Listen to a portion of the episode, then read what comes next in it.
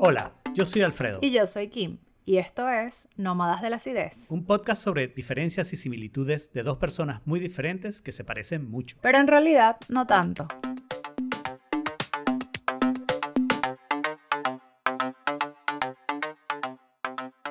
Hola, bienvenidos a este nuevo bono episodio, episodio bono de Nómadas de la Acidez. En esta ocasión Estamos en el tema de millennials versus boomers.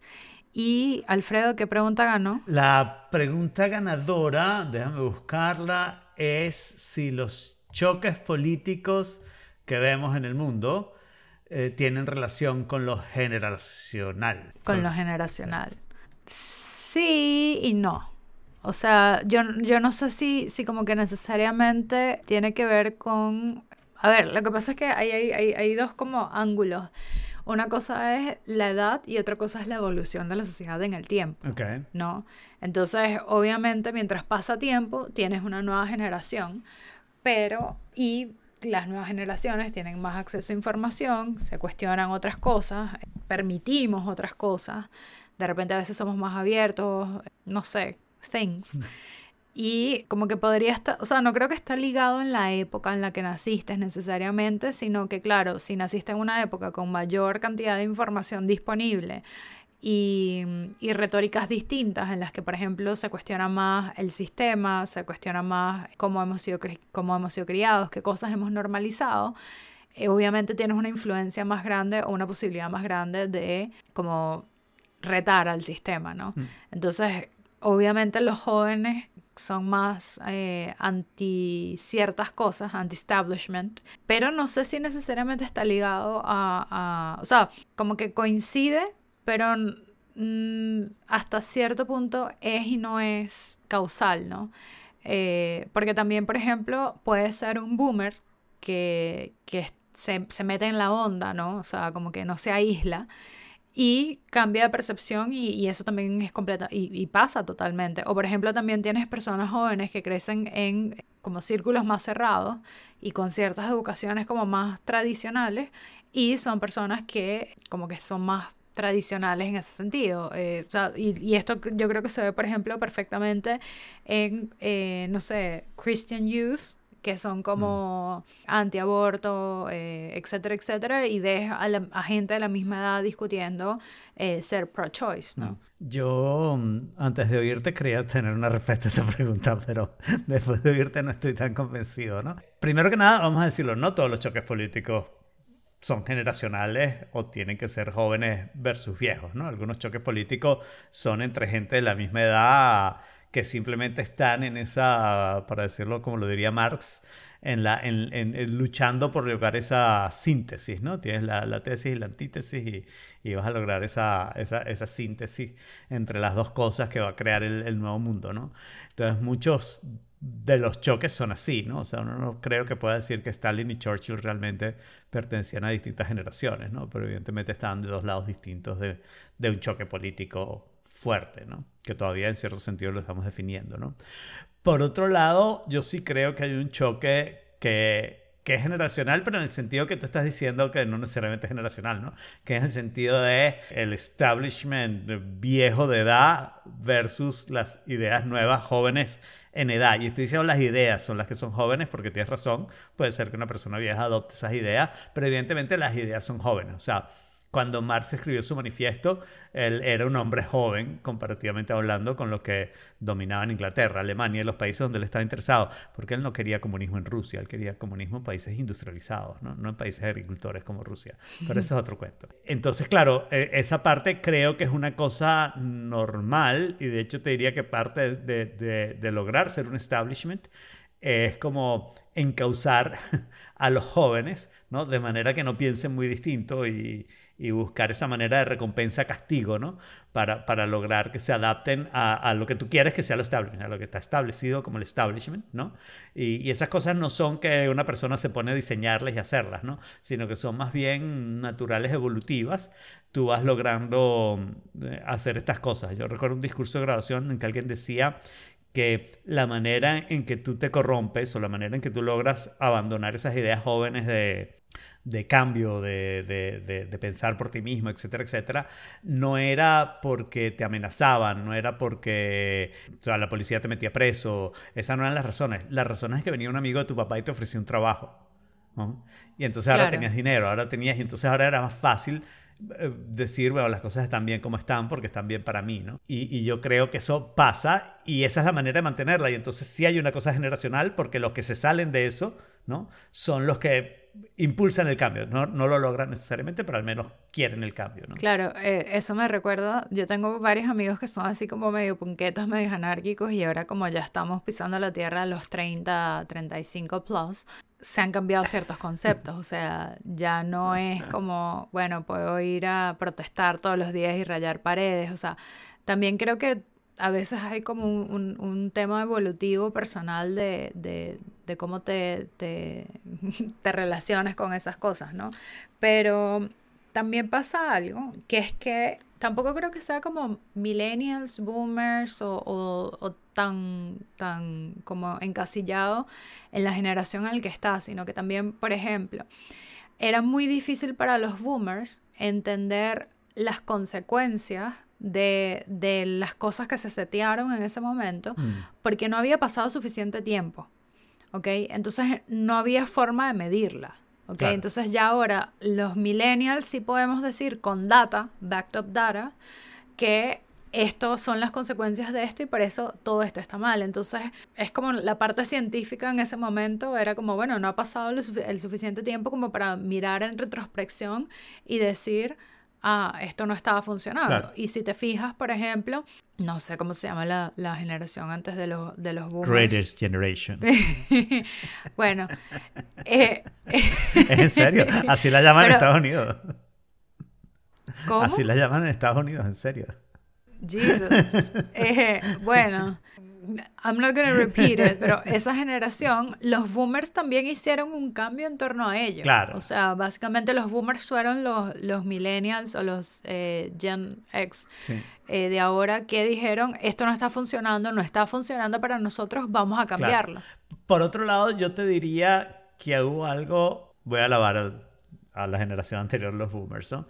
Que es que la generación anterior, los boomers, todavía tenía un entendimiento, al menos en Estados Unidos, yo estoy, estoy, concentrándome mucho en Estados Unidos, que es donde más o menos pasó esos eventos de la liberación sexual, de la parte de, de abandonar la discriminación, de abrirse un poquito a otras ideas mm, acerca de proclividad sexual y ese tipo de cosas, ¿no?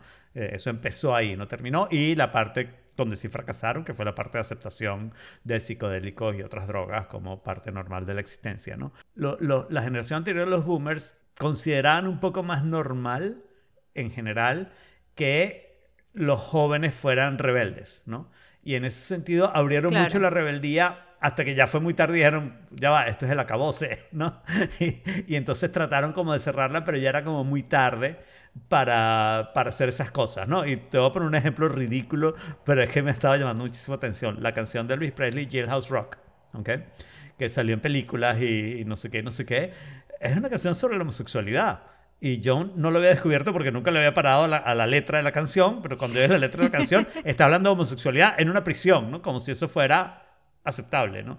Y no creo que en los años 50, si alguien hubiera dicho, mira, esta canción es acerca de esto, hubiera sentido lo mismo. Y probablemente alguien lo dijo y otros dijeron, bueno, pero son jóvenes, eso va a pasar y en, 50 años nadie va a estar oyendo esa canción. Y aquí estamos, 70 años después, oyéndola todavía, ¿no?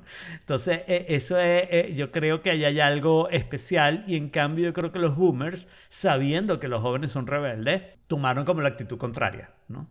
Tomaron la actitud de, no, los vamos a aplacar. Los vamos a aplacar y no usaron los incentivos y no sé qué, esa parte de seducción de decirte, mira lo chévere que es si te adaptas a esto, sino que más bien le fueron cerrando caminos y como, y como criticándolos y, y putting them down, ¿ok? Cuando eh, había estos eventos como de protesta, ¿no? O sea, y, lo vemos hoy en día con, con, una repetición de lo que los boomers hicieron, excepto que ahora los boomers están del lado equivocado, en su mayoría. Y todas estas cosas, lo dijimos en el episodio, es en su mayoría, porque hay de todo en todas las generaciones, ¿no? Y hay confusión de generaciones, no tiene que ver con la edad y todo eso. Claro, lo claro, dijimos en el episodio. O sea, totalmente, totalmente. Y, y, es, y es justamente eso a lo que iba al principio, de que también depende mucho del entorno y de cómo, o sea, cuál es tu, tu referencia de información, ¿no? Porque, por ejemplo, generacionalmente yo me acuerdo eh, de, de, o sea, de estar con gente que era así como, no, este, no voy por el aborto y no sé qué, y, y de repente como que en mi generación todavía tengo conversaciones con personas que de repente fueron brought up por, por, por, sistemas como un poco más tradicionales y esas conversaciones se dan. Ahora, lo que yo sí veo es que gracias al acceso a información también te puedes salir más fácil de esas burbujas. Claro. O sea, puedes ver como otros puntos de referencia, etcétera, etcétera. Y, y creo que una diferencia grande, sí, por ejemplo, en, los millennials, o bueno, y yo por ejemplo lo veo con Agatha, y Agatha es alguien que nació cuestionando todo, hmm. me cuestiona todo 24/7 y le tengo que explicar el porqué de las cosas, porque si no es imposible que me haga caso, esa es la verdad. La pregunta es si eso no es efecto de que tú la dejas cuestionar todo, ¿no? de repente en otra generación la hubieran tratado de meter en por pasar por él. Claro, o sea, pero, pero incluso, ¿sabes qué me pasa? Me pasa que hay días que digo como que ya entiendo porque hay padres que dicen no y es porque yo digo. Porque, a ver, el entendimiento de alguien de tres años, o sea, eh, puede ser bastante clever y todo lo demás, pero hay cosas, o sea, por ejemplo, cuando tiene que ver con riesgos físicos o no me puedo poner a explicarle a lujo y detalle todas las cosas que van a pasar si estamos en una situación de emergencia, por ejemplo. Es así como que hay que hacer lo que mamá dice y ya. Sí, hay momentos que son después te lo puedo explicar en otro momento o, hay cosas que simplemente no los, o sea, por ejemplo, Agatha no entiende. A veces me dice algo y yo le digo, no sé de qué me estás hablando, y se molesta y me dice, sí sabes. Claro. Y como que ella no entiende que porque ella me diga, o sea, porque ella insiste y quiera que yo sepa, yo no sé. porque tú lo sabes todo, pero simplemente esa, esa creencia que tú lo sabes todo, entonces tú no lo sé, le suena a que no quieres contestarle, no a que no lo sabes de verdad, ¿no? Claro, o, por ejemplo me está explicando de algo y como que no lo, no lo sabe poner como en buenas palabras y no sé de qué me está hablando. Entonces le digo, hija, no te entiendo. Y eso le frustra. Entonces me dice, sí, me entiendes. Y yo, no, pero, o, sea, porque tú o sea, porque tú te molestes al respecto. No quiere decir que... Y creo que también eso probablemente es una muestra de cómo tal vez nos podemos pasar como a estas líneas grises o, o al menos entender, o sea, lo que te, te explicaba los amigos anarquistas que de repente ahora no es que son completamente del sistema, pero empiezan a entender ciertas cosas de por qué están hechas de las formas que están hechas, ¿no? Claro. Eh, eh, sí, cuestionándote todo, a veces te das cuenta que, muchas que algunas cosas están hechas como deben ser y tienen sentido, ¿no? Eso que dijiste de los anarquistas cambiando y no sé qué, no sé qué, me recordó dos cosas. Primero, una, una frase súper, súper común que alguien dijo que si a los 18 no eras comunista no tenías corazón, si a los 30 lo seguías haciendo no tenías cerebro, ¿no? Y, y la otra cosa es que yo me definí como anarquista durante toda mi época universitaria. Y en realidad para mí lo que cambió no es tanto lo que yo pienso acerca de la mayoría de esas cosas, ¿no? Sino lo que más cambió es el label de anarquista se convirtió en algo que yo no lo identificaba con esas cosas, ¿no? Entonces, no es tanto como que mis ideas cambiaron mucho, sí cambiaron, porque siempre hay cambios, ¿no? Pero no es tanto como la evolución de las ideas, sino que me parece que el label se fue por allá para otro lado y dije, no, ya va, ya no, ya no me identifico con el Sí, no, no, claro. Y, y, también, y, y, creo que también pasa una cosa que es, que es como bien compleja, que es la teoría. Mm y después la práctica, ¿no? O sea, y por ejemplo, en, en política eso pasa demasiado y en, y en, ideologías políticas pasa aún más. Totalmente. De lo que la teoría es una cosa y la práctica es otra y, y cómo se, se, desvirtúa a veces, como que no, no hay forma. Podemos terminar el, el, el, bono con la diferencia entre la teoría y la práctica, ¿no? ¿Sabes cuál es la diferencia entre la teoría y la práctica? Que en teoría no hay diferencia. Claro, exactamente. Exactamente. Bueno, esto fue todo por nuestro bono de Millennials versus Boomers. Gracias por escucharnos. Un abrazo. Chao. Recuerden que salimos cada dos semanas, así que suscríbanse en nómadasácidos.com. También pueden mantenerse en contacto con nosotros a través de nuestra cuenta de Instagram arroba nómadas Y por favor, de verdad, no sean tan básicos.